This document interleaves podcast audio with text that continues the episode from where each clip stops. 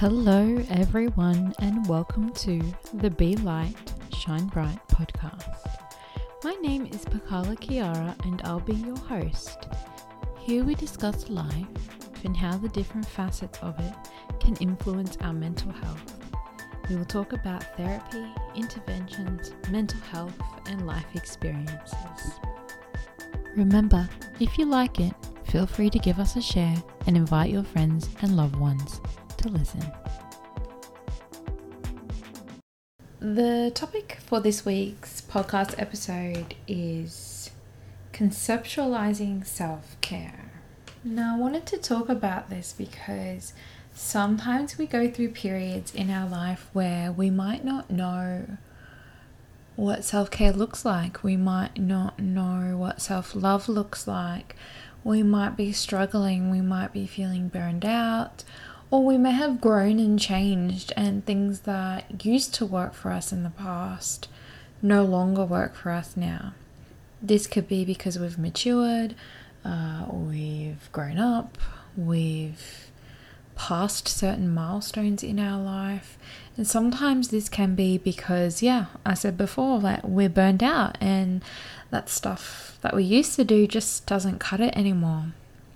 Perhaps you even might be a person that's never done this. Maybe you've always uh, prioritized other people first. Maybe you've always lived uh, to please others, um, not because you were necessarily given a choice. Perhaps you grew up in a household uh, where you weren't allowed to express or explore um, your own needs, wants, and values.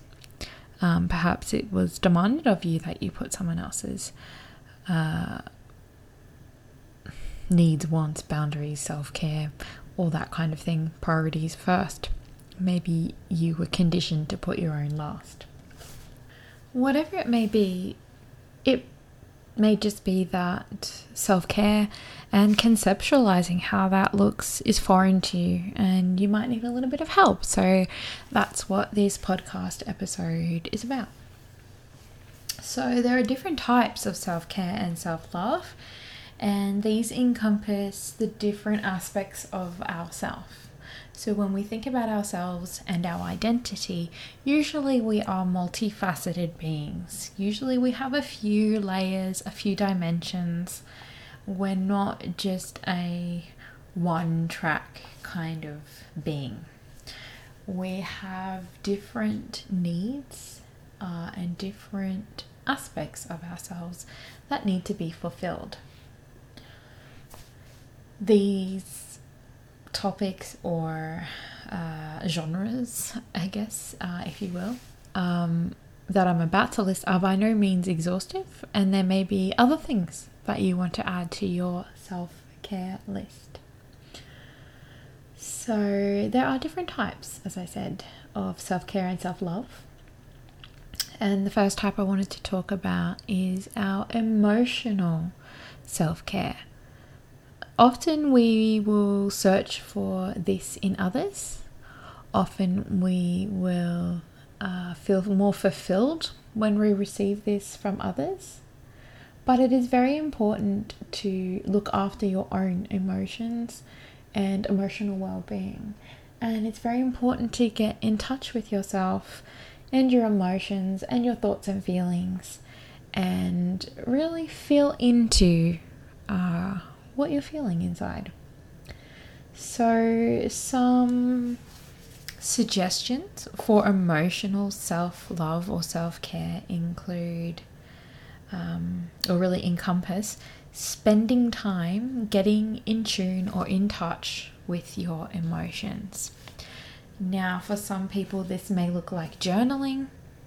For others, this may look like meditation or body scanning uh, something I find useful, which kind of does facilitate others, um, but it is an action that you choose to participate in yourself, is a massage. Often emotions, um, when they are unprocessed, can get trapped in our body. So, manipulation um, of our bodies can help to release this. Um, other things that can help with trapped emotions include like acupuncture, so this is more of a self care um, type of list. Um, even things like creative pursuits can help to release uh, emotions that may be stuck inside. Uh, something that's really primal that I used to love to do, especially as a teenager, is uh, scream therapy. So uh, it wasn't therapy that I kind of engaged in with other people, um, but it was something I used to do a lot to uh, get out my frustration. Of course, I would probably get in trouble, and I did, um, if I screamed very loudly and with no warning. Um, but I often would scream into a pillow um, to release anger. I had a lot of anger as a teenager. Something else that I found really useful to release emotions included um, singing. So, singing very loudly uh, and using my voice. It helped to clear if you. Uh, know about chakras it helps to it helps to clear the throat chakra. Um, other things that people may like to do instead of journaling might be creatively writing. Um, my sister talia and myself we often engage in creative poetry. Um, and I love poetry for ex- expressing, especially sadness um, for myself. Um, but it can be great for all emotions, even happiness and love um, can be expressed. I also like to write songs as well. Uh, my other sister Johnny, and I like to do this sometimes too, likes to express emotion uh, in her artwork. So, whether that be through the medium of painting, digital art, different things like that. So, lots of creatives are often expressing emotions or emotional states. So, that is a form of self love or self care. Now, I kind of mentioned an aspect of this in emotional self love or self care. Um, the next one, uh, or the next category I wanted to talk about was physical uh, self love or self care. So, physical self care includes taking care of your body. Uh, examples of this include, as I suggested before, in emotional self care, massages, um, even things like acupuncture, chiropractic appointments, physiotherapy. Um, I like to exercise. Um, including it in your daily kind of ritual or routine is really great. Um, even movement like stretching or walking. Uh, it doesn't always have to be hit the gym and lift some weights or go for a jog. It can just be that simple task of walking and doing it mindfully. Um, other things that are included in physical self care include grooming and personal hygiene. Uh, I like to take long baths, I find them extremely relaxing and rejuvenating. Um, I like to also add things to help my body, like magnesium, uh, Epsom salts, oils, other things like that. Um, something else that's very important is eating healthy food and a variety of food. Um, that's something I myself struggle with is uh, eating enough food. I have interoception issues where I don't often realize I'm hungry until I'm angry. Um, I don't get the physical cues that others get to trigger me into feeling hungry. So that's something I have to mindfully do. Uh, and I notice that it really uh, affects my mood uh, in a positive way if I remember to eat. And it's really good if I eat healthy food. Uh, I don't eat a lot of um, junk food. Uh, it really impacts my mood, makes me cranky. I also have uh, stomach complaints and issues, um, very sore stomach. Um, I can't eat a lot of gluten and things like that. So, knowing these things about yourself and listening to your body and your bodily cues um, can really help you to feel into the physical self care. Um, the next category of self care includes your social self care. So uh, that this one kind of does encompass others. Uh, it includes things like connecting with a friend or family member in whatever way feels comfortable for you. So it doesn't have to be face to face if that feels like too much. It can be if that's something that you're craving or that you need. Um, but if not, you can do things like write a letter, uh, text back and forth, emails, um, or yeah, go out on outings together, catch up for coffee, uh, go somewhere. Um, like an art gallery. I, I often used to like going to art galleries with my friends and family, um, even just hanging out. And you might not know how much you need this kind of social self care until you're participating in it or until after. Uh, it's also important to listen to your cues. Some of us might need a little bit, but not too much. Um, I myself get really burned out if I force myself to do it when I'm not feeling my best or I don't kind of balance it out in some way. Sometimes I may need to put my headphones on and block out um, a sense for a little while after hanging out with someone. I particularly notice this when I'm away on a course or at a conference or something like that. I often do need to actually take some time out for myself. But um, I find I can stay connected socially on the internet as well if in person is too much for me at that point in time. And it doesn't mean it's too much for me forever, it just means listening to my body and listening to what feels good.